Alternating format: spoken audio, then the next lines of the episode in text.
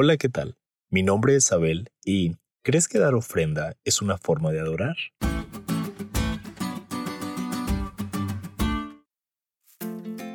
Recuerdo que desde niño, cada vez que era invitado a un lugar, mi padre me decía que les llevara nueces, queso o algún producto que teníamos en mi casa a los anfitriones. Y aunque en ese momento no lo entendía y solo obedecía, Ahora entiendo que esa ofrenda era una forma de agradecer por la invitación y atención a mi persona o familia. Cada día la lección profundiza más en el tema del diezmo y la ofrenda, y honestamente parece que cada vez es un golpe más duro a nuestro bolsillo. Pero he aprendido que más que eso es un golpe duro a nuestro egoísmo.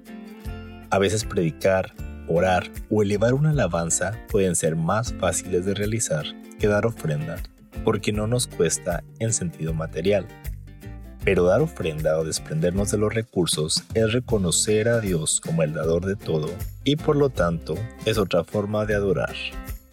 Crónicas y Salmos asocian la oración, dada a Jehová la honra, con la oración y traed ofrenda.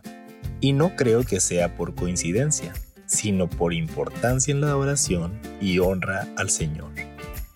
El Señor no requiere que su pueblo dé más de lo que puede, pero se complace en aceptar sus ofrendas de gratitud conforme a sus posibilidades.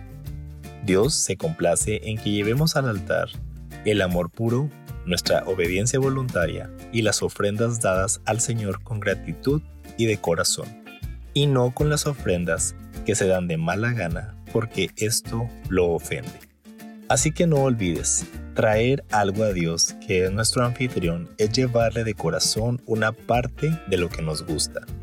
Reconocer que Él es dueño de todo y que estamos agradecidos por la invitación, la atención y sus bendiciones.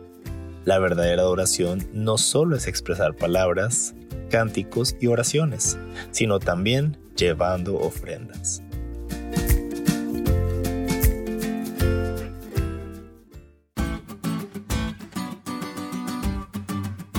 ¿Te diste cuenta lo cool que estuvo la lección?